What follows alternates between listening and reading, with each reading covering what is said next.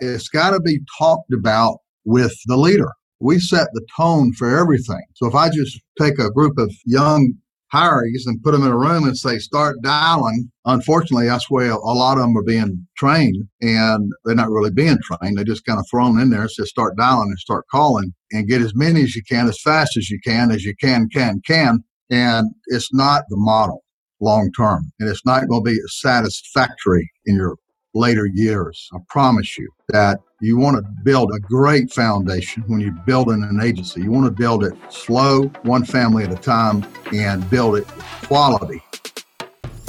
So the big question is this How do small business owners like us grow our business, grow our leadership, and develop our teams in a way that allows us to get our products and services out to the world, yet still remain profitable? That is the question, and this podcast will give you the answers. I'm Bradley Hamner, and this is the Club Capital Leadership Podcast.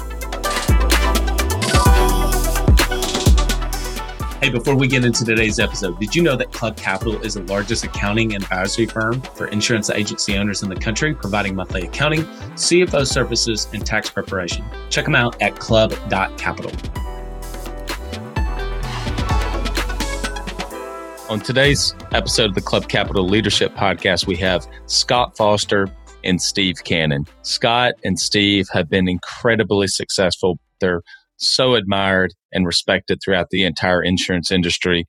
Chris, a few of the things that we talk about in this episode, we certainly dive into their background. I learned a lot about them. We talk about the importance of ethics in business, especially today. We talk about training and what it means to actually train, not just on product training, but actually on professional sales training. We do get into some specifics with hiring and recruiting and the importance of that, how to go about doing that. And you can't talk to Scott Foster and Steve Cannon without talking to them about life insurance and just some of the things that they've picked up over the years. We get into business insurance and so many other things. I mean, we went a nearly an hour and 45 minutes on this podcast a tremendous amount of knowledge. Chris, what are some of the things you picked up on? Lots of business acumen. But on top of all the business information that I got from them, what really stuck with me were the philosophical lessons that they left us with. And one tip that I'm going to start utilizing for the rest of my life, which is the following one. When evaluating a business decision, always ask yourself the following three questions. Is it right for the customer? Is it right for the company? And is it right for me? And if it's not right for any of those, then you simply don't do the activity that you're contemplating on doing. So with that being said, let's get to it. Google makes it easy. Swipe a card, pay for marketing. Sure, you get a few more phone calls, but they have nothing to do with your business. The truth is, Google can't understand the buyer's intent. Enter Matt and Maddie Jonesa, the husband wife duo adding intention to your online marketing game.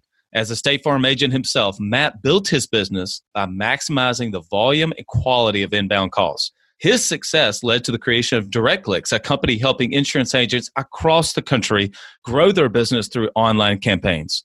They focus on Google ads, so you don't have to spread your budget across the internet. With attention to detail and transparency, they provide monthly review calls, exclusivity, and the lowest cost per click.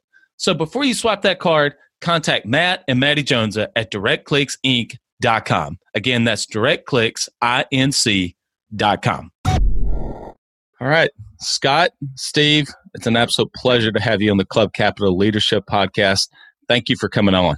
Glad to be here today. I'm Steve, and it's a pleasure to be here, and certainly always a joy to talk to other professionals in our industry and share insights.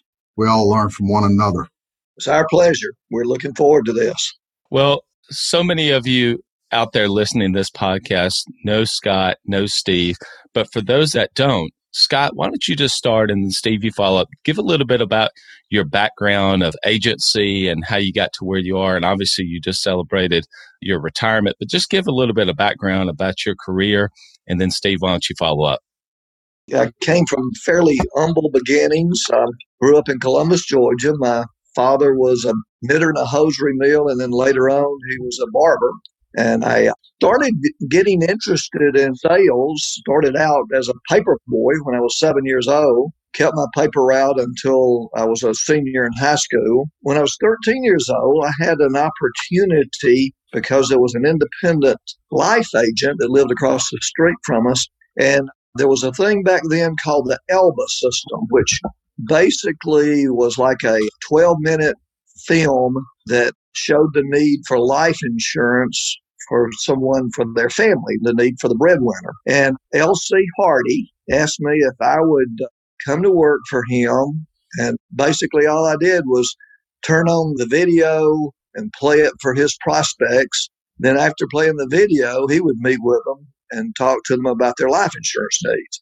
So, I guess I could go all the way back to that was my first exposure to the insurance business. And then uh, I went on to go to the University of Georgia and majored in risk management and insurance. But at that point, I never intended to go into sales. Thought I'd be an actuary or underwriting or something like that. But between my junior and senior year in college, I had the opportunity to do an internship with the Equitable, which is now the AXA, and I was exposed to some very good salespeople. A guy named Jim Killingsworth. He was such a good salesperson that he went by Killer. Even his clients called him Killer. That's pretty confident in it. And um, That's then I got, confident. I got to also see some people that did make it that summer. So after graduating, I didn't go with the Equitable. I went with MetLife. They recruited me, and I went with MetLife in Atlanta. I Spent four years there. At the time, No Fault was coming into the state of Georgia in 1973. And so the multiple line agencies, the multiple line companies were adding a lot of agents because No Fault was requiring people to have, before then, they'd never been required to have auto insurance in the state of Georgia. So they had what they call the Financial Responsibility Act, which required them to have liability insurance four of the people that I had graduated from University of Georgia with had gone with State Farm, one of whom father was a district manager for State Farm. And so after about three years of working 14, 16 hour days, going to people's homes and such, I started watching what they were doing in a multiple line opportunity and started conversations, which took about a year of conversations with the manager that hired me with State Farm. So it was a long route, but it was a great route and uh, never looked back. Uh, never looked back once I made that change. It was a great change, an opportunity to have your own agency, an opportunity to have your own business. So I was very blessed to have that opportunity. Steve, I'd love to hear your story. Yeah. So for me, I grew up in Greenwood, South Carolina. Coincidental that my father was a barber as well for 55 years in a small town in South Carolina called Greenwood, South Carolina. So grew up in a really blue collar family. Nobody ever went to college. I was the first one to go to college. I went to the Citadel, graduated from the Citadel. And after I graduated, I always knew I wanted to be in sales. And I got hired uh, by a company called Parke-Davis Medical Sales, South Florida. Went down there and then worked there a couple of years and then went to work for Pfizer, sold hip and knee joints to orthopedic surgeons and did that for about seven years. And then I decided I wanted to go in the insurance industry, did about a six month study and looked at about 10 different companies, interviewed with managers, agents, and studies, and tried to get hired. And State Farm wasn't hiring. And so I finally got hired in Georgia, decided to go with State Farm after doing the six month study, and they were just head and shoulders above every other company. Fortunately, got hired to start a scratch agency in Marietta, Georgia in uh, September of 1989. So got married in 1990, have four children, and it's been a wonderful ride, and I'm still enjoying it, still passionate about the business, and it's, it's still a lot of fun. Steve, I didn't know that you and I both have a medical pharmaceutical sales background. Yeah, it was a great start, really, to prepare me for doing what I'm doing today. Well, we're going to cover, we have so much. I mean, this podcast could go on for two or three hours, but a few of the things that obviously I want to be able to speak about. We're certainly going to touch about our teams and culture and recruiting and hiring and developing. We're certainly going to talk about life insurance. I can't speak to either one of you without discussing life insurance. But I first want to talk about something, Steve, I know you're really passionate about. And it's something that maybe people just don't really speak about enough as much as they really should. And that's the ethics of business. You spend a lot of time talking about the importance of ethics in business, especially in business today. And I'd love for you to speak about that. Well, we're more challenged today than we've ever been in the way of integrity and ethics. And the longer you live, I think the more you realize that your reputation and your name is more important. I mean, I live in Atlanta, so there's 350, 400 state farm agents here, and there's no telling how many Allstate and independent agents. And one of my sayings I've always said to my staff and my family, my kids, is be different on purpose. That we want to be different on purpose. And and where it all starts, it all starts with a good reputation, a good name. You know, it talks about in scripture, a good name is better than great riches. So what I've learned in life that is most important foundation in business really is our integrity, that everything is built on integrity. And we all have three names. The first name is the one that your parents gave you. The second one is the ones that others call you. And then the third name is the one that you make for yourself. So our name is important. When people say Steve Cannon, make sure you want them to say he's a man of integrity because that's really what people are buying. And George Mecherle, the founder of our company, he says honesty is not the best policy, but it's the only policy. And I think that really that's for every company. When I was at the Citadel, the honor code at a military college, the honor code's huge. It says a lie, a cadet will not lie, cheat, or steal, nor tolerate those who do. So I've seen cadets get kicked out of the Citadel for toleration just by knowing somebody cheated and didn't turn them in. So it is important in our integrity is on, on the line daily. And what I have really found after studying this so much that integrity is rooted in our private life. It's reflected in our personal life and it's reinforced in our professional life. So it all starts really with our private life. And so I want my words and my deeds to match up. I am who I am no matter where I am or who I'm with. So I want to be the same man on Sunday and the same man on Monday. I want to be the same man in the home place and I want to be the same man in the church place and the same man in the business place, the marketplace. So I want to be consistent and I don't want people to be confused about who I am. So it's always telling the truth, the whole truth, nothing but the truth, where I always ask three questions when I'm dealing with people. And I train my team to do this. The first question is it right for the customer? What we're doing today, is it right for the customer? Question number two, is it right for my company?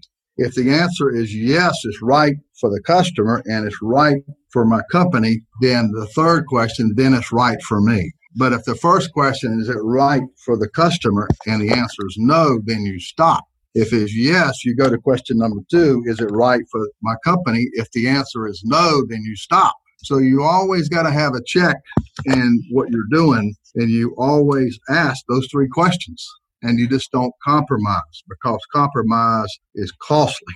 It's very costly. You reap what you sow. You reap more than you sow. You reap later than you sow.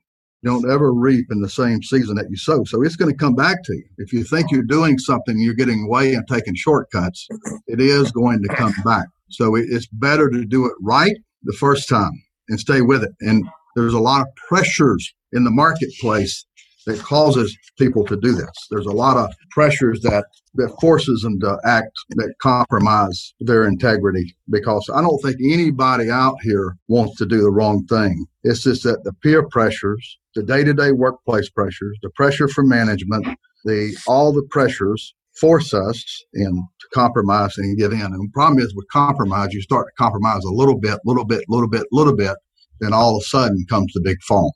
So it's better just to say, no, I'm not doing it. That's my name and my reputation. Always strive on that. Live it out, flesh it out every day as long as you work in the marketplace. Wow, that was a very profound answer. And thank you for sharing such a deep answer. I think I got a lot out of it. And when I was listening to it, I was thinking of a book that I'm reading right now, and it's called The Power of Self Confidence by Brian Tracy. Yeah. I was realizing that oftentimes in the profession of selling, people can be very stressed at times because of different pressures that you have, like from management or from your family or from yourself. And this book compares confidence to peace of mind. And it says that you cannot have confidence, you cannot have peace of mind if you're not living within your values. If you say that you are an honest person, that you're a person who does not cheat, who does not lie, etc., and yet you're not actually living out those values, then you can't fool yourself and you're going to be stressed out. You're not going to have any peace of mind. So I just found it rather interesting that basically your words match exactly what I was reading in this book. And it just reinforces the message that this book has and also the level of professionalism that you carry out in all of your activities and your personal life as well. So thank you for sharing that. One question that I do have, because I feel like no conversation can be done without asking you about the actual professional aspect of sales training. So I did want to know what the difference was in your mind between professional sales training and product training. And this could go for either Scott or Steve. Well, fortunately, way back when I started in the insurance business, they emphasized professional sales training. In fact, we went through a school called PSS, Professional Selling Skills. And it was selling any product. It wasn't necessarily insurance. It was the ingredients or the systems, if you will. One of the authors that I remember at that time that was very strong on professional sales skills is Tom Hopkins.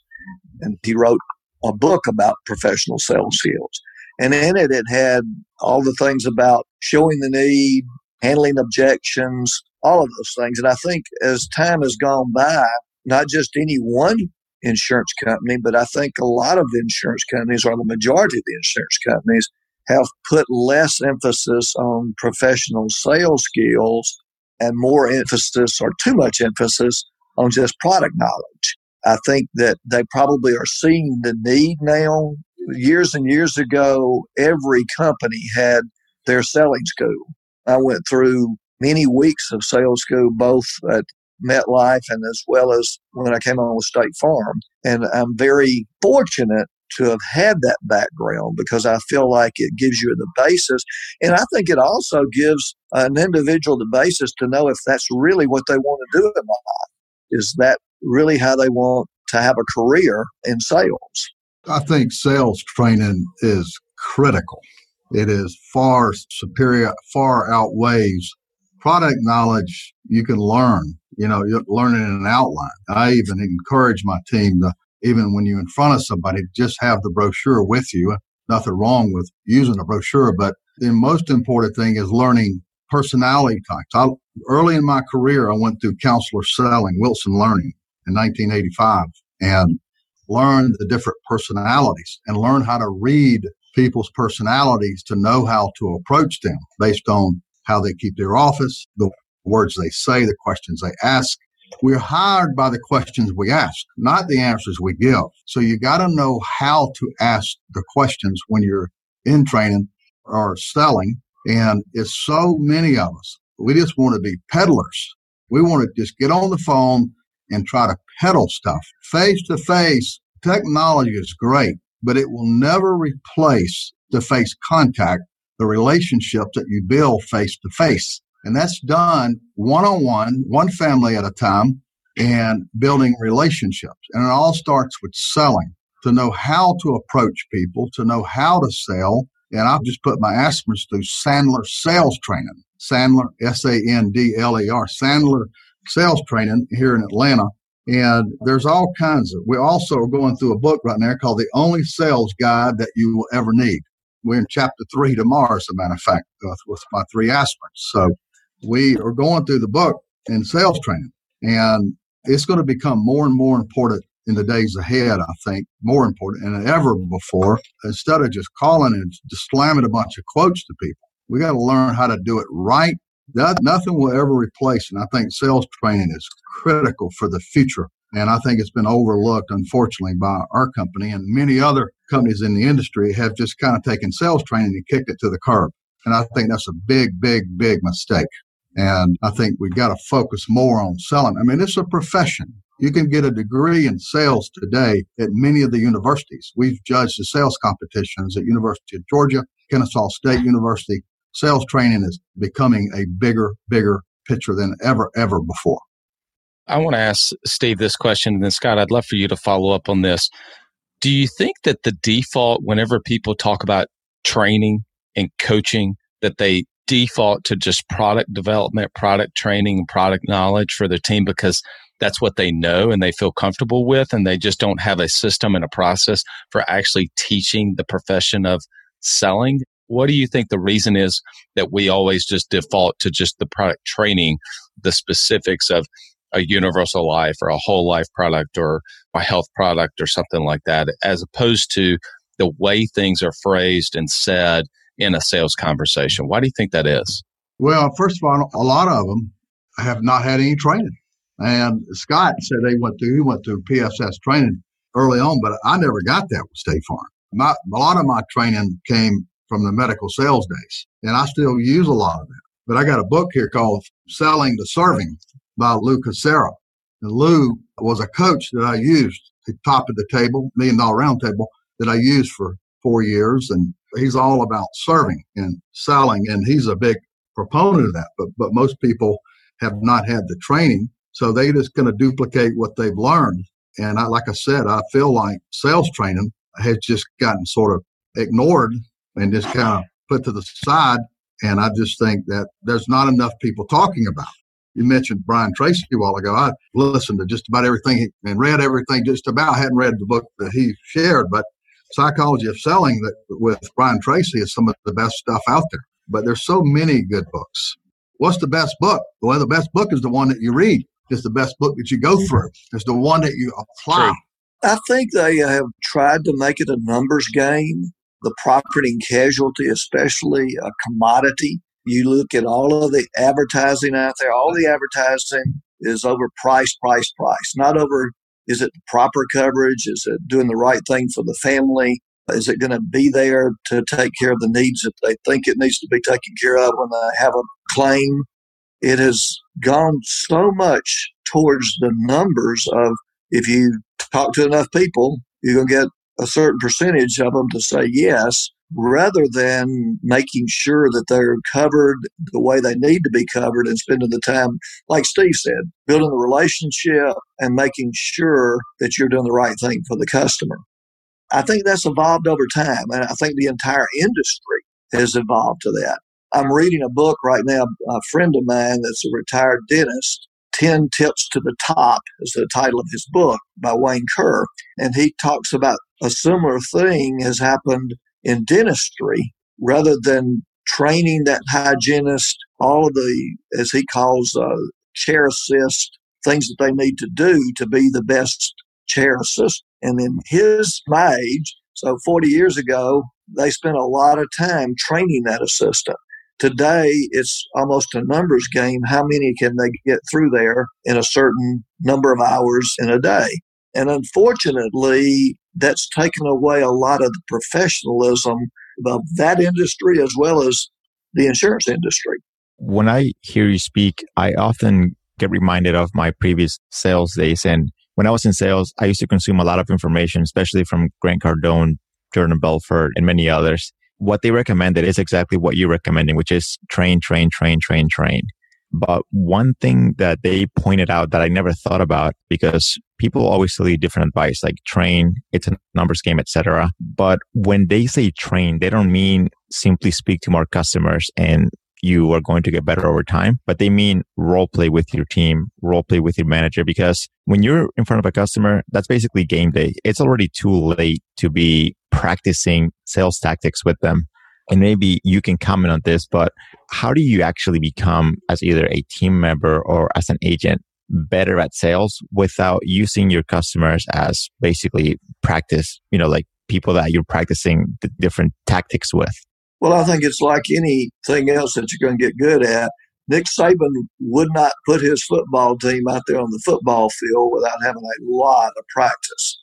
And they practice every aspect of the game all of that is done prior to getting in the game. And I think it's the same way in business, or it sure certainly should be the same way in business.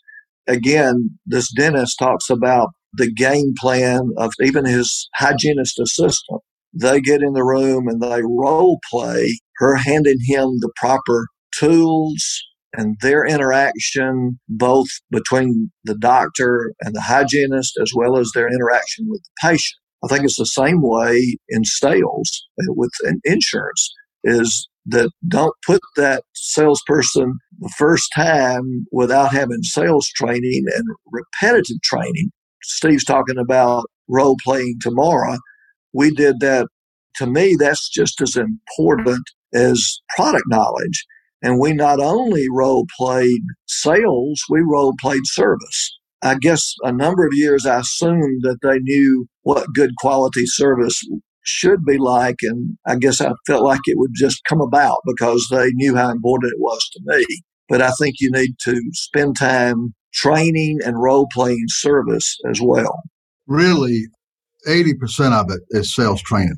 And product knowledge is so very little in the equation. And it's critical that you practice, practice, practice, practice. You just got to do it over and over again.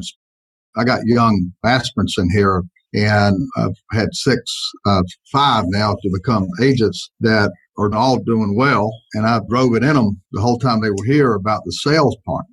It's got to be talked about with the leader. We set the tone for everything. So if I just take a group of young hirees and put them in a room and say, start dialing. Unfortunately, that's where a lot of them are being trained and they're not really being trained. They're just kind of thrown in there. So start dialing and start calling and get as many as you can, as fast as you can, as you can, can, can. And it's not the model long term. And it's not going to be satisfactory in your later years. I promise you that you want to build a great foundation when you're building an agency. You want to build it slow, one family at a time, and build it with quality and have a low lapse when you get to be our age that it's a lot more fun if I had a 30% lapse right now versus my auto lapse is 11, and it'd make it a lot more difficult. So it's all about sales. It's all about relationships. It's people skills. We're in the people business. We're not in the insurance business. That's what people have to realize. We're in the people business first. Insurance is second.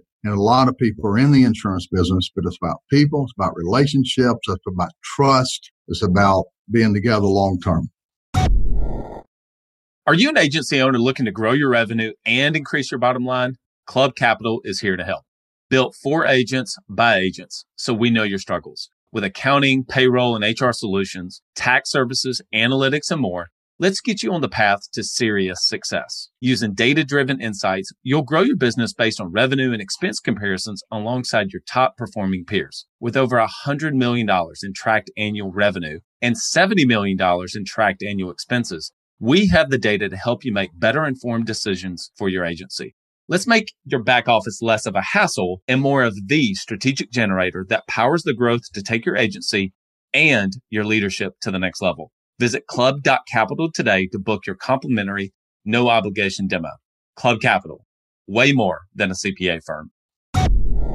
So I want to get real granular here and ask a question. We have agents that have been their first year, second year, all the way doing this for 25, 30 years. Steve and then Scott, how many hours per week do you recommend that the business owner needs to sit with their team members and train both on sales? And then, Scott, I thought you made a great point about role playing service as well. How many hours per week should someone be spending at a minimum just to get started developing, training, and coaching their team on sales and also on service? Obviously, it takes a lot of effort from the leader, the agent. So I come in early, I meet, we have two meetings a week. So we usually together about at least three hours. So for two meetings a week. And usually goes really, most of the time it goes from eight to nine thirty and hmm. sometimes even beyond that. Depends on how deep we're getting. Wednesdays are just sales only. Monday and Wednesdays for everyone. So we're constantly doing that. Now I tell aspirants when they come here, they're going to set in on at least 50 appointments with me. So they're going to set in on appointments with me, and then I'm going to set in on appointments with them. So we're constantly, constantly talking about it because it's what we do every day. Every phone call, everything is sales. A, B, C, always be closing. Everything's about closing. Always be closing. Everything sales. Every phone call is a sales call. We're selling all the time. And it's just part of what we do. The average person buys eight to 10 policies from somebody. So we want as many of those eight to 10 as we can get. And many of them, we only have three, five, six, or seven, or two. So, so many agents overlook their current customers. They just keep trying to bring on new blood all the time and they don't go deeper with the people they already have, especially when it comes to life insurance. I recommend the same thing. And it is difficult to carve that time out. It is important And if something's that important, you just got to carve the time out. And we did ours. I felt like the best time of day was in the morning. If we tried to do it in the afternoon, undoubtedly somebody was going to get tied up with a customer and miss the meeting. So we did it first thing in the morning, usually an hour, and very similar to Steve's. We had one hour of sales training, one hour of service training, and an agency meeting that was to see where we were, how we were doing, what we needed to improve, and such as that. So ours was three days a week. I think it's as important to your team as the agent deems it important. If the agent doesn't do it and skips it, then the team members interpret that to be, well, it's not that important. But it is important and it's a necessity if you're really going to train someone to be a professional. So we started out talking about first the importance of having a strong foundation with the ethics of business. And then we pivoted and started talking about the importance of setting time aside in developing our team members, both in the sales and service and the profession of sales training. But we can't do that if we don't have a solid team. And so, Scott, I want to ask you just about the lessons you've learned over the years in hiring and recruiting the team that you've been able to have. So, what are some of the basics that you used in your agency? And then, Steve, I want to talk to you because I know you've had a lot of success with aspirants in your agency. We had about a five or six step process. We would review the resumes. We would have a telephone interview primarily to see what their phone voice was about, if they came across good on the phone, if they were alert, and what their background was. Then we would have them come in, and we generally would have about a 30 minute interview. And then we would also, as the agency grew, we would let them spend about 30 minutes with a couple of my team members, basically looking for culture there to see if they fit our culture and if they felt like our culture fit for them. Always, always, always, we would check references. I learned the hard way if you skip that step, you skip a big step. I remember one time that the applicant brought in a typed, written, signed recommendation from the former employer. Just stellar recommendation. And I almost didn't check that reference. I thought, well, there's no need to check that reference if we got such a great recommendation. And the reason for leaving was that prior employer had to cut back and they would rehire. All the things were in there. But when I checked the reference, the person had been fired because of integrity and had stolen the letterhead and typed it themselves. So had I not checked that reference, I would have had a bad hire. So I think there again, I had to learn over the years that you spend a lot of time on the front end. What's it said?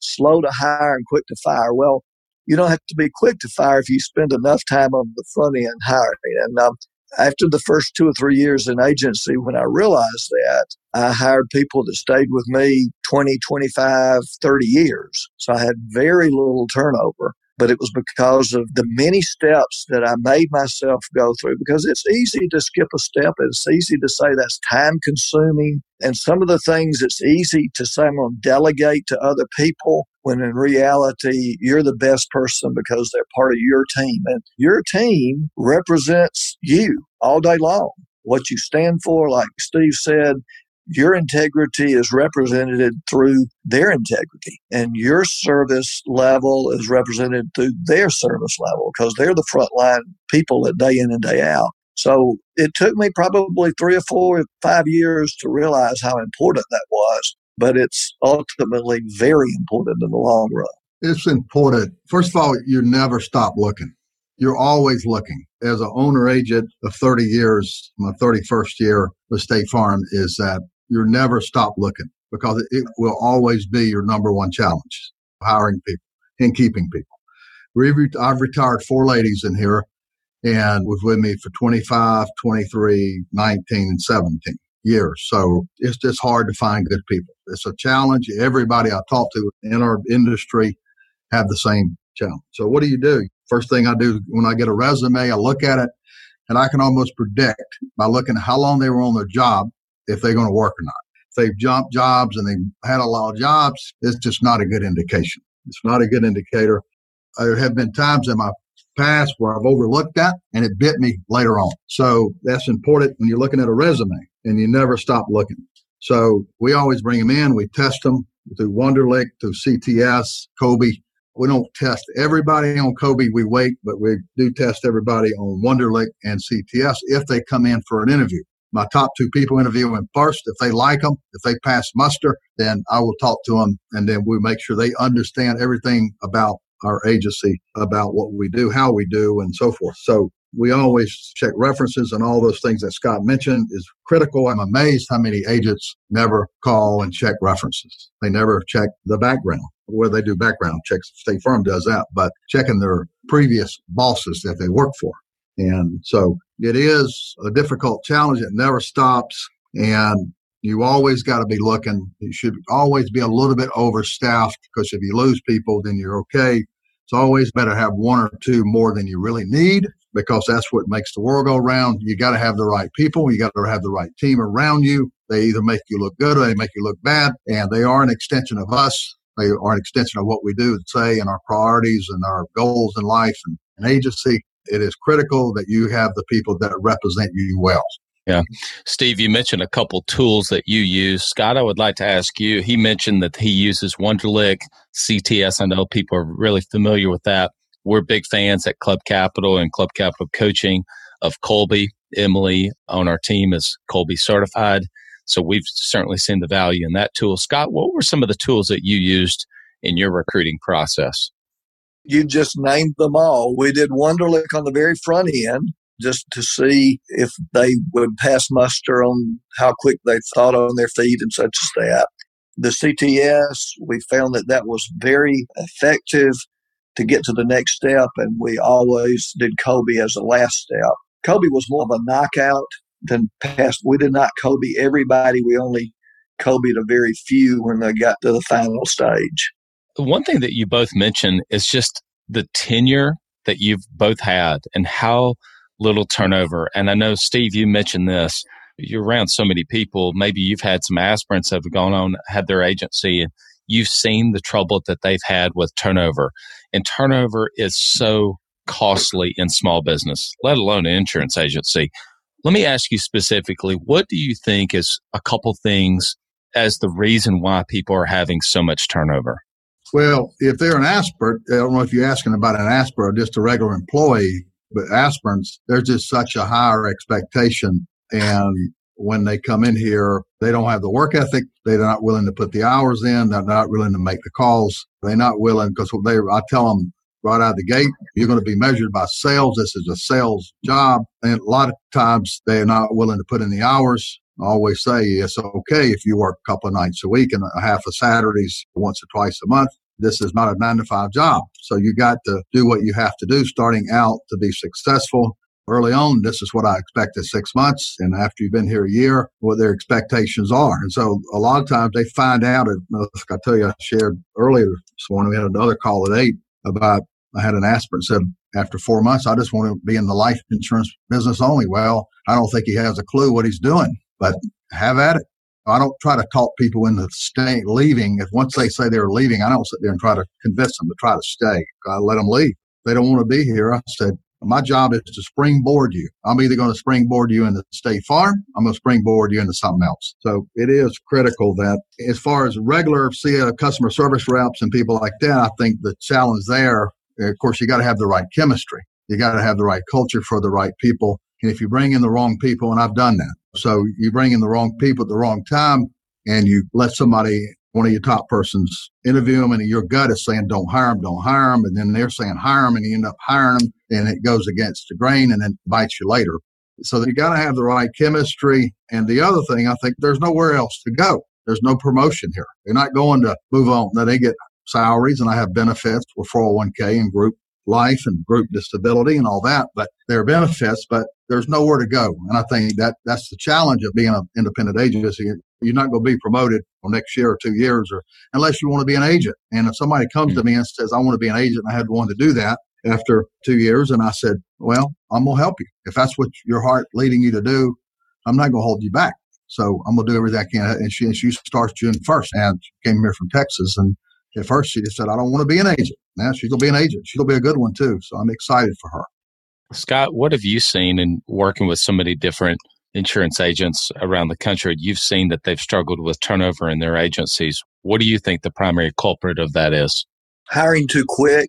Like Steve said, you should always be at least one overstaffed. Two, I know it's expensive, but it's maybe more expensive to be understaffed.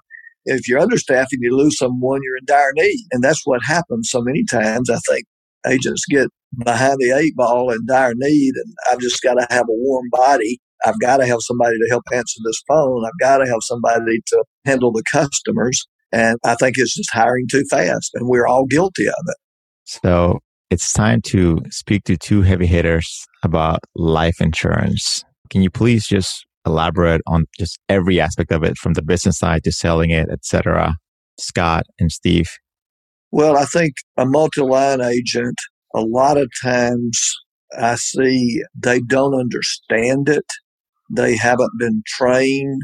They don't know the product many times. And that's one of the reasons that we are doing the Life Matters conferences that we're doing is so many of them out there don't understand the products and don't understand the why of the products. I was very fortunate early years of my career. I qualified for the Million Dollar Roundtable and was very fortunate to attend a roundtable meeting. A guy named Ben Feldman, who at that time had led the New York Life for several years, had been number one in New York Life for probably five or six or seven years. And I never will forget, I had a by chance opportunity to sit at the table with him one morning at breakfast. And I was 21, 22 years old. He looked across the table at me, and I was in awe that I'd read all these books, and I was just in awe to be sitting at the table with Mr. Feldman. And he looked across, and he knew I was in the insurance business, so he knew he wasn't going to sell anything. But he said, Scott, tell me, how much life insurance do you own on your life?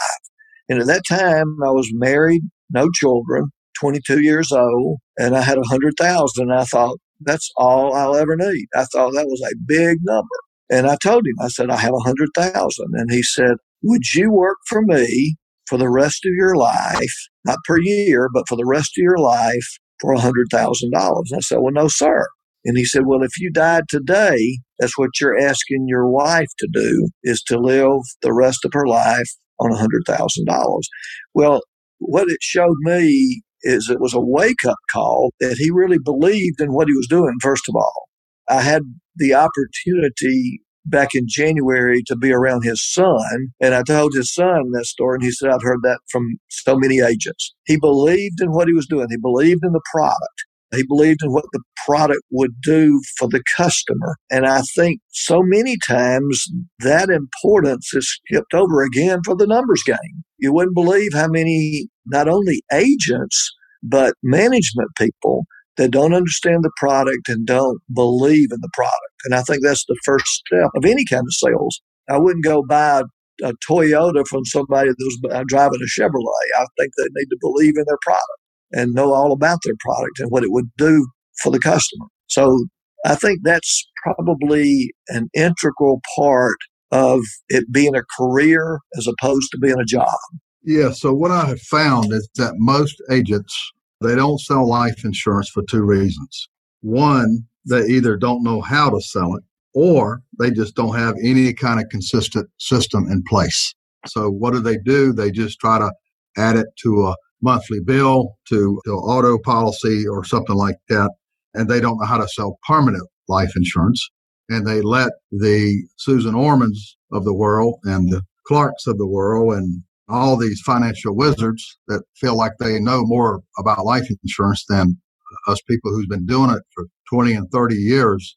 They let people water down and discourage them from trying to sell permanent life insurance and learning to effectively how to sell it. The number one reason people don't buy permanent life insurance is because they don't understand it. If they understand it, then they would buy it. Now, why does the top executives in any major corporation, why is it that they have these executive bonuses that they do for the top level guys and they take life insurance and stuff a lot of money into them and they allow them later to pull the money out tax free. And it's a benefit. It's a golden handcuff that they do for these top level management folks and corporations all around America.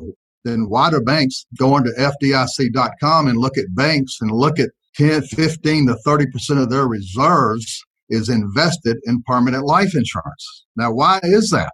If it wasn't a bad thing, then why do they do this? Well, it measures the financial strengths of banks based on their tier one capital, which is this money that's invested in these life insurance policies on offices of the company that makes it so we have to understand and study this stuff and understand how good it is. And so if you learn how to do it and you do it with professionalism representing in my opinion one of the best brands in the industry it's fun. It's a lot of fun doing what we're doing. It's not just taking life insurance and adding it to a monthly bill. That is not the way you sell it. And that's why Scott and I both had low, low lapses. I mean, I got a one, 2% lapse. We're not interested in writing somebody if they're not going to keep it. This is a lifetime decision you're making today to buy this plan. And we're going to modify the plan over time.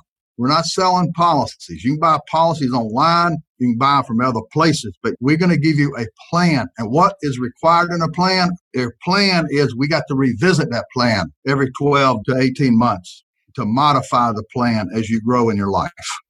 I really was excited to get to talk about this topic with both of you. So, Scott, I'd love for you to take something and just for everybody that's listening to get something that they can go and implement today with their in their agencies with their team members. And so would you talk about either the difference in how you position the difference between term and permanent insurance or how to just basically determine someone's life insurance need and then whichever one Scott you take, I'd love for Steve for you to come in and just give some real practical, tangible advice people can take away from this.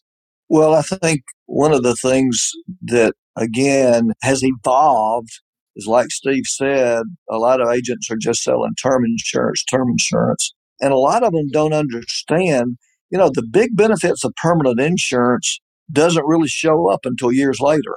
And the big drawback of term doesn't show up until years later. One of my closest and dearest friends just turned 71. 20 years ago, his brother was in the life insurance business. And 20 years ago, he bought a fairly large term product. The brother left the business. The friend got his 21st year renewal from this company, and nobody had ever brought to his attention what was going to happen in the 21st year. And at 71 years old is not a time to go out there and start buying life insurance, but he still needs it. He still has some debts at 71 and wants to be able to pay those debts off for the benefit of his wife when he dies, not if he dies, but when he dies, because we're all going to die. Well, I think if you put term and permanent side by side and look out beyond that 20 years and beyond, or at least to life expectancy, then you see the difference. Then you see, okay, they're really going to put more into that term to life expectancy to get nothing back, but more likely is it going to be like this friend of mine his premium was going from $100 a month, $300 a quarter to $1,200 a month, and he couldn't afford it. So mm. that's not a good time to be looking for life insurance. Fortunately, hopefully, he's insurable, but only a small percentage of 71 year olds are going to be insurable as compared to a 51 year old. So I think if you were to ask me, one of the things I look back and I look at the permanent life insurance that I bought, largely because of somebody like Ben Feldman that, that showed me that at a young age. Because I remember coming back after that meeting and I told my wife, Linda, I said, we're going to buy some more life insurance. Well, we couldn't afford permanent, but I did afford permanent because I knew the benefit of permanent over term. And I look back 20, 30 years later and think, gosh, I wish I'd bought more. I wish I'd sacrificed a little bit more to buy more at 21, 22 years old rather than, and I bought some permanent at 58 years old, realizing that it still was better in the long run to have permanent than to what I call whistle your money away with term insurance. So I beat that drum and I beat it loudly and I beat it often. Many times it still falls on deaf ears because term's cheap. on the front end. But as my friend Mike would tell you, term is expensive on the other end. And consequently, he may drop insurance altogether because he can't afford it at this point. Then what has he done? He's, as I said, whistled away 20 years of premium. It'd be like selling a homeowner's policy that only covered January through September. You're on your own after September. And that's pretty much what term insurance does. He's on his own now and he's still not past life expectancy, but he's on his own and just has thrown that money away. That's good. I like that analogy. Steve, I'd love for you to talk about something that somebody could take away today regarding life insurance. Well, the thing I would say is that when you're meeting with people, and the homeowner policy is always been our best way to pivot for off the homeowners two ways. One, when we write a new one, 30 days later, we call them and we meet with them. So every homeowner that we write new, homeowners, not renters, homeowners, you can do renters if the same way, doesn't matter. But the homeowners, 30 days later, you call them, you get them in here. And that's one way we get them in here. I do 15 to 17 appointments a week myself. Have done it for my whole career. And then the second way is we've using this new homeowner policy, the new homeowner policy with the new coverages. Uh, first time that policy has been changed in about 20 years. That's the best marketing homeowner policy that we've had. So you want to use the homeowner policy, and I have a word track for that, that you're getting in front of those people again. And that is another way that you're selling the life insurance. So you're doing it off the homeowners. It's the most effective way to do it. I've done it my whole career that way. And so you get with them first thing, you meet with them. And after you've done all the P&C stuff, you spend 20 minutes on the P&C. You do all that, and then you go right into the life. And as you lead into the life, you always want to say, "Tell me what you have." You're probably going to know that on the front end before you meet with them, and then you're going to go into a, uh, you know, always say, well, I'm not sure how much I want. I'm not sure how much. And then I always say, would you like me to help you kind of go through an exercise and share with you how much life insurance you really need? Would you be open to that? And I always have the wife there and I say, what do you think? Are you good with this? I always get a yes. I'm trial closing on everything because I'm asking for their permission for everything. That's called trial closing. You're trial closing because I want a yes and a yes and a yes and a yes. And then at the end, I want a yes. So what I'm saying to them as I've taken them through the exercise, okay, we're going to go through this. And I go through their mortgage and I go through their final expenses and their loss of income and education. Those four things is what I cover. And then we come out with a need. They have money in the bank. You have group insurance. You have this life insurance. And I come up with a need.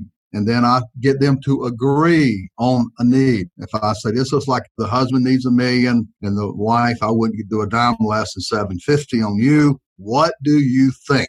Always look at the wife, say, What do you think? How do you feel about this? Is this too high? Is this too low? What do you think? Well, that's too high. Then I say, Well, which one of these do you want to eliminate? So it doesn't matter to me if I sell a million a day or I walk away with 500,000 because it doesn't matter.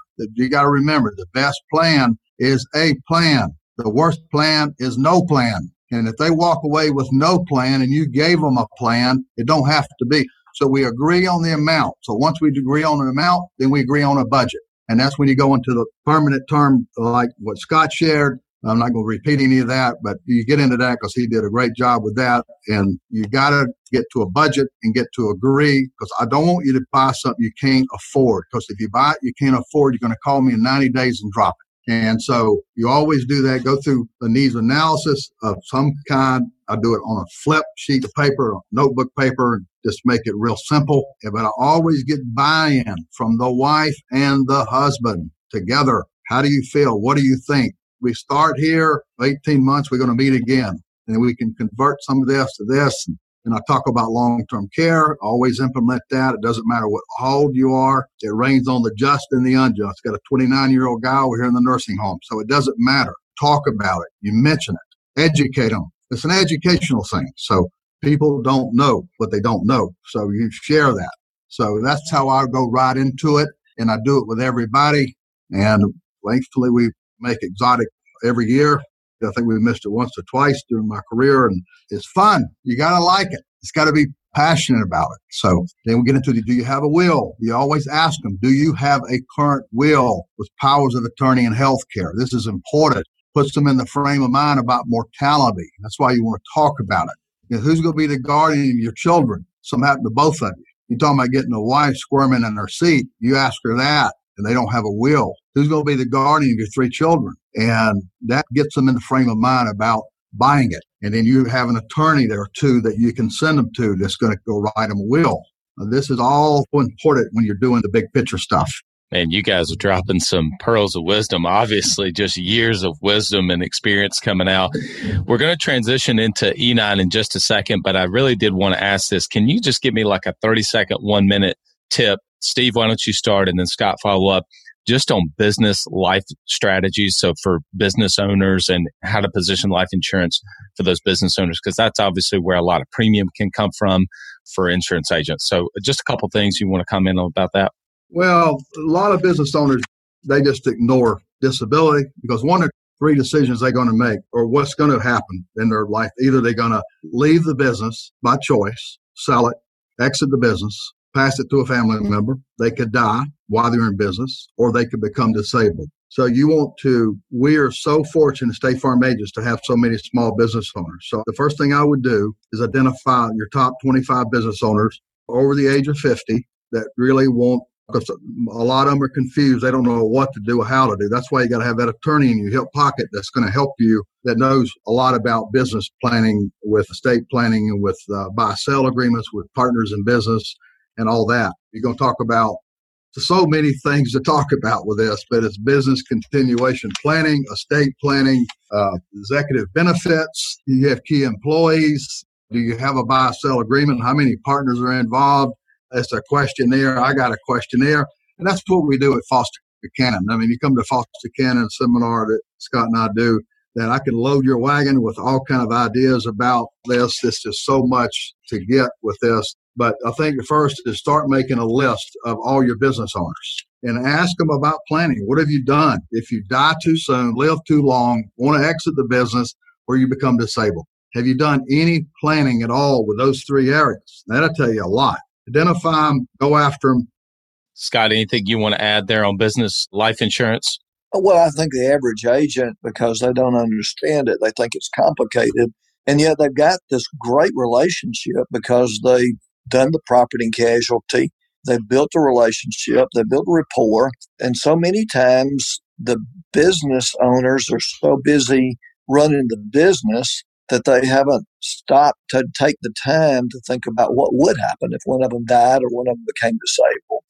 And I think as a state farm agent has this great opportunity to as Steve said, just ask some simple questions. And the solutions are simple, they're not complicated at all. I find so many business owners, if there's two or three partners, maybe it's a small corporation, maybe it's a small business entity, maybe verbally have talked about what would happen, but they've never really thought through what they needed to do to take care of that happening. Like if they're two partners, the other partner would buy the deceased or disabled partner out. Well, how are they going to fund it?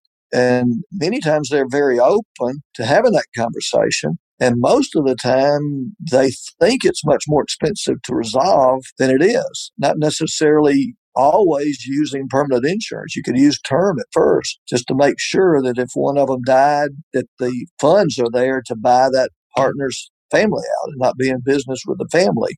Or if the spouse remarries, being in business with the new husband. So, um, again, it's just asking a few questions and again, letting them know that you want to be there to help them and that you have some solutions. And more times than not, the solutions are very affordable. Just pinning them down and taking time to talk to them about it. You're right. There, it can be intimidating about the business part of life insurance. And so I love the fact that you all get into that. So obviously at the end of the podcast, we're going to talk about the Foster Cannon Group and how you guys can help them with that and how you get into some of those specifics. But now let's turn our attention to the E9. Let's do some rapid fire questions. You guys ready for this? Yeah. We think. Scott, what's the last book that you read? Well, I just reread a book that I read a long time ago, Shackleton's Way, about Ernest Shackleton. And it's more, Shackleton went to Antarctica in the late 1800s, early 1900s. There was a book that one of his people that went with him on the ship Endurance, and the title of that book is Endurance. This is more about leadership, and it's just amazing. They picked it out about in 89, early 90s. They started looking at his leadership abilities. It wasn't a successful tour of Antarctica. The success was that he brought all of these men back alive, which is just amazing after being trapped down there for two years in Antarctica. But it's an easy read and it's a neat read to go back and reread again some of the things that I missed the first time on leadership. I wish that I had read it when I was 21 years old because I would have done a lot of things differently. The one I'm reading now is the only sales guide that you'll ever need. So we're doing that right now with my team.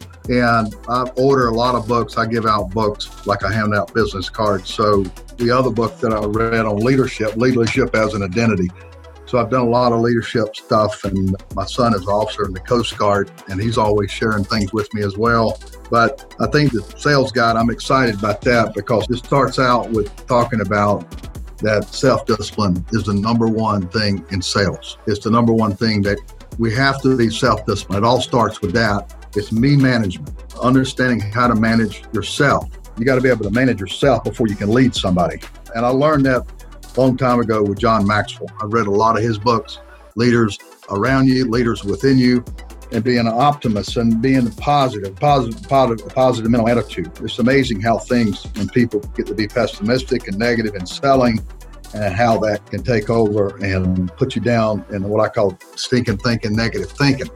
So it's all about self discipline, and it all starts with that. It's just like exercising. You can say, I want to exercise, but if you don't have the discipline to do it, you have to do it over and over again.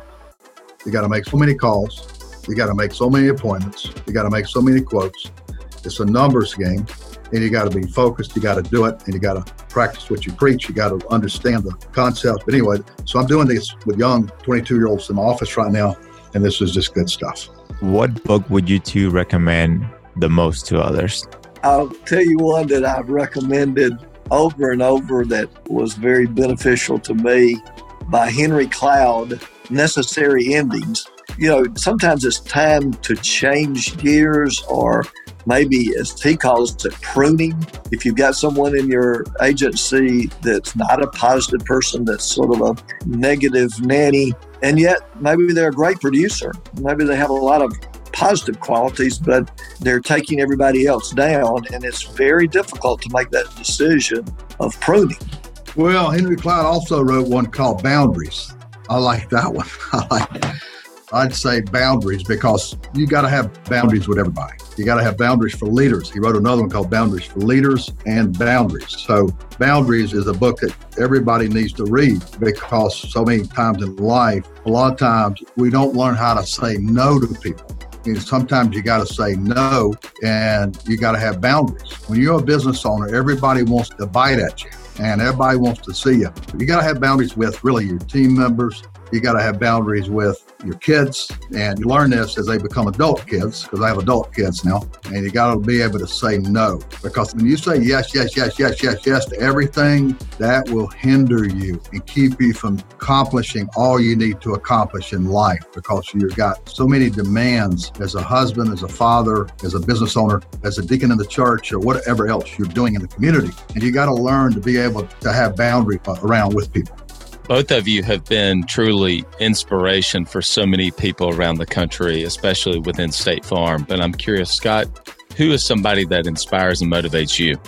Well, I think the manager that hired me with State Farm was more like a father figure as well as a leader figure. So he was very inspirational and motivational to me in many ways in running my business and managing my life and my goals, my disciplines, and things like that. I got lots of people, really. I tell people you got to have three kinds of people in your life. You got to have Paul, you got to have older men in your life that have been a great mentor and a challenger in your life that you respect. So I have lots of Pauls. You got to have Timothy's in your life. You got to have younger men that you do the same with, that you mentor. And then you got to have Barnabases in your life. You got to have friends around your age that you talk to. You know, iron sharpens iron. There's one brother, there's one sister sharpens another. We all have to have people in our life that make us go and that you don't want to disappoint in life. The reason I am who I am today is because God's allowed me to have great men in my life. So you both traveled the country speaking and doing training. What's your favorite place been so far? Well, they're all good because you meet different people there and it's the people that makes the difference. It's not really the location, obviously. And the good thing about State Farm is that they have such great people. We've hired such great agents. And so we got lots of relationships around the country. So every part of the country is different. But at the end of the day, we're all selling the same thing. And I'm in a study group with a lot of agents around the country. And I got incredible men and women in that group that challenge me every time I go to the meeting and they're mostly out west in Wyoming and Salt Lake City and California. And so it's good everywhere. It's just different, but it's the people who make it go, it's the agents that make it go, and the relationships that you build along the way. I'd have to echo that as we've gone around I think about I've been to a great meeting in Maine one time, but it was the people spoke in Cooperstown, got to go to Cooperstown where the Baseball Hall of Fame. But again, it was just being around the people there. And then Steve and I spoke in Missouri last year at a great resort in Missouri, but all of them are good people and we enjoyed being around them, enjoyed getting to know them. So I'd say it goes back to the people as much as anything. Is there anywhere in the world that you have not traveled to, Scott, that you would love to go to? Well, I missed going to Australia when State Farm went to Australia several years ago because I had a torn retina about a week before, and the doctor said couldn't fly. So State Farm's hopefully going to take us to Australia this year, but with the coronavirus, we may not get to go there. That was one of my bucket lists. But we've been on so many great trips and fantastic places because of State Farm.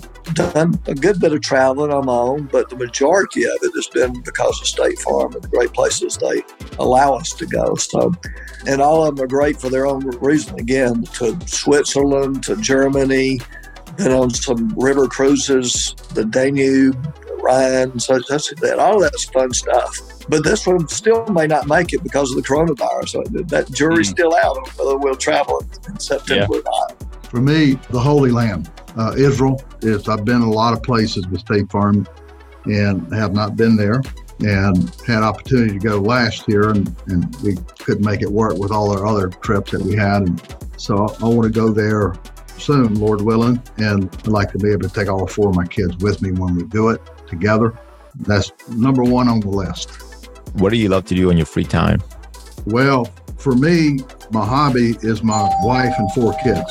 So we like to walk and hike and things like that, but I don't play golf. I'd like being with my kids. I'd rather be with them and my wife. If I'm with my wife and four kids, it's a good day. And it doesn't matter what we're doing. You know, we've snow skied every year, just about. We missed the last couple, but we always do it together. And so for me, I love my wife. She's the wife of my youth. I have a great marriage and 30 years this year. It's October coming, and I'd rather be with her. And she looks better and better to me every day. So it's a great thing. Well, I used to be a runner. Age took over from that, so I still enjoy walking, do a good bit of walking, hiking. Again, sort of like Steve, I enjoy spending time with the children, the, the grandchildren now. My grandchildren live, um, I was telling Steve this morning, about two football fields away from me. So we get to see them. In fact, my granddaughter just came in the door just as we were talking. So um, that's pretty much what I do with my spare time is enjoy being with them. So what's one thing that people don't know about you, Scott? I can't think of much of it. I had a 76 IQ when I took my IQ test in high school, so I guess I'm an overachiever My junior year, I wasn't feeling good that day. And in fact, I was talking to some of my high school buddies recently, and they said, You got to take this test before you go home. I said, I don't feel good. I got sick. I got to go home. Now you got to go take this test. So I went and took the IQ test. I didn't know it was an IQ test.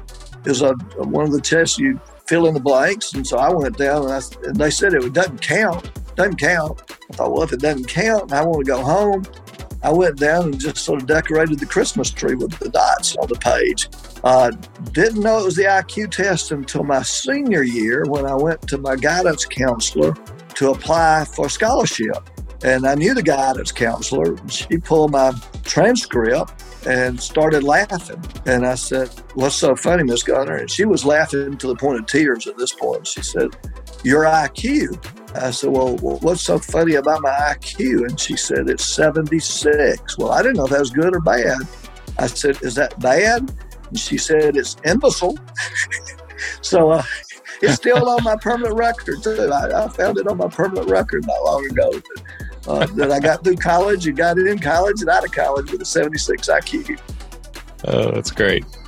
For me, I think people think I'm just wired all the time in business, and they don't realize that when I get home, I'm the same guy, but I just kind of like I sit down, I got an on off switch on my back of my rear end. So when I hit the chair, I'm off. And when I've had some other State Farm agents to go on trips with me and they say, Man, you like a different guy. I don't know you. I say, Well, I just, when I'm not in the office, I don't make decisions. We all want to go eat. Y'all go eat wherever you want to go eat, where you want to go tour, just do whatever. And I just kind of follow the lead. And so everybody thinks that I'm intense all the time. And it's just when I get in here, I'm on the game. And when I'm not in the office, I kind of just wind down and enjoy life. What's the legacy you hope to leave behind, and what's next for you? Well, for me, it's a pretty loaded question. Um, I mean, we only remember on how we finish, how we finish the race. I want to finish well. I want to finish well. I want to have my name intact, my integrity intact. I don't want to disappoint. Because the thing about integrity, I didn't say this earlier, you spend your lifetime building, it, but you can lose it in about 15 seconds. And once you lose it, you probably won't live long enough to regain what you have. So I want to finish well. I want to leave a legacy.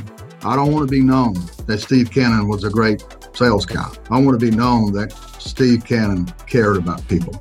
He loved people and he really made a difference in our life in the way he gave and the way he ministered to us. And so I want to spend my life, the rest of my life, making an impact in giving and blessing others. It's not about all these trophies in here because all these trophies one day will be in the garbage can. And my real trophies are my kids and, and my friends and the people that are going to cry at my funeral. Those are the people that are most important, and those are the people I want to leave. And you want to leave a legacy with everybody you can when you meet them. And so I think it's we're only different because of the books we read, places we've been, and the people we met. And we want to make sure that we leave a legacy, a lasting legacy. As my pastor said, you want to be missed when you're gone. You want to be missed. I don't think I could top that one or even match that one. I think that's um, well said, much better said than I could say it. So um, I want to play it forward, like Steve said, not be remembered for being the number one agent this time or that time or whatever, but the whole person concept more than just being a good State Farm agent or a good business person, but what I can do to play it forward for others. So I think that would probably sum it up for me. Guys, you have been an absolute pleasure, a treasure trove of just knowledge and years of experience. Thank you for taking the time to come on the Club Capital Leadership podcast and sharing so much about life insurance. We talked about recruiting and training, developing our team members, the ethics of business. So thank you so much. If people want to know more about what you're doing with the Foster Cannon Group, what's the best way for them to be able to get in touch with you? What are you guys doing? What's upcoming for you with the Foster Cannon Group this year? Well, fostercannon.com. You can go under that. Right now, we did one or two at the beginning of the year, and usually it's a full day where we get together and just we go at it hard for a full day on life insurance and all aspects of life insurance and hiring. And Scott does a great job with hiring. He had 22 or 23 staff members when he retired. So I don't think no one but has done it better than he has. Scott's the most disciplined guy I know. And I've learned a ton from him over the years and more than he can ever count, more than any of us can ever count. But so he does a great job with doing that and gets into life insurance. I get into the business life insurance and we go at it all day long and we can go anywhere, anytime we run. We don't want to have more than 50, 60 agents in there at a time so we can get down and get dirty if we need to and about something. And sometimes we just go into a different area. We go to a different focus. If somebody wants us to go this way and talk about this, we're open because we want to make a difference. We want to invest. We want to help others. We don't want to just come show up and you pay a fee and you walk in and walk out with nothing. We want you to be loaded. We want you to be better than you were when you got there. And quite honestly, we all share together. So everybody shares together and it's a full day and we continue to make it better. We do a questionnaire at the end. How can we make it better next time? We don't want to take anything for granted. We don't have all the answers, but we try to give you our best. We're just going to continue to modify it over time and, and make it better and better. One other thing we're in the process of doing also is because of the coronavirus, all the meetings have shut down for a while. We're working on some virtual training that can be done either on demand or they could subscribe to it and play it for their team members, work with their team members. So we're working on that to hopefully have it ready by July, August at the earliest so that it can be presented in another way. And like I said, on demand at their timing rather than it wouldn't be just once a month at 8 a.m. on a third Tuesday of each month. It could be where they could play it for their team anytime we feel like that's probably a way of the future, both because of the coronavirus as well as there's just not that many people. People's time is important, and that way they can work it into their time rather than being on our time. Yeah, I think that's fantastic. We'll make sure that we're going to put a link in the show notes and in the email that we send out to everybody. Gentlemen, it's been absolutely fantastic having you on the show. We hope to have you back on. Thank you. Thank yes. you. Enjoyed being Thank you so much for your time. Bradley, what a great podcast that was. Uh, speaking to two heavy hitters in the world of insurance. What really stuck with me the most is seeing how they play for the long run with everything they do. Nowadays, we have many people who want to just jump into business and be successful right away. And sometimes to do that, they cut corners and maybe give people coverages that they're not supposed to receive. And what I really enjoyed about speaking to Scott and Steve is simply seeing how once again, everything they do is for the long run, especially when selling life insurance. When they're selling life insurance, they get the buy-in from both parties if they're married. They make sure they have the right coverage and they also make sure that the coverage fits within their budget as well. So that's something that really, really stuck with me. And I would advise people to start applying that to their businesses as well. What's something that you took away from this? Well, I could say a lot of things that I took away. Number one, so many books were referenced, and we're going to link a lot of those books. So, leaders are readers. I mean, you can tell how much they pour into themselves and their own development by how much they both read, just by how many books they talked about. Number two, I definitely totally agree with you. Just at the very beginning of the podcast, whenever Steve was really talking about the importance of ethics and being different on purpose, being different on purpose. I love that. And I loved how he talked about the importance of his name and having a good name in business. I really love the tangible takeaways that Steve talked about whenever they're going to pivot off of homeowners with life insurance specifically. I loved how he discusses trial closing. So he's going to ask for people to get a yes so that he can get them to say yes later on. I also really feel like that the story Scott talked about whenever he met Ben Feldman, who's arguably the greatest life insurance salesman ever, and we're going to put a link in the show notes to his book, The Feldman Method. But the story that Scott told about meeting Ben at the Million Dollar Roundtable and how that impacted his life, I've heard Scott tell that story before. I thought that was really impactful.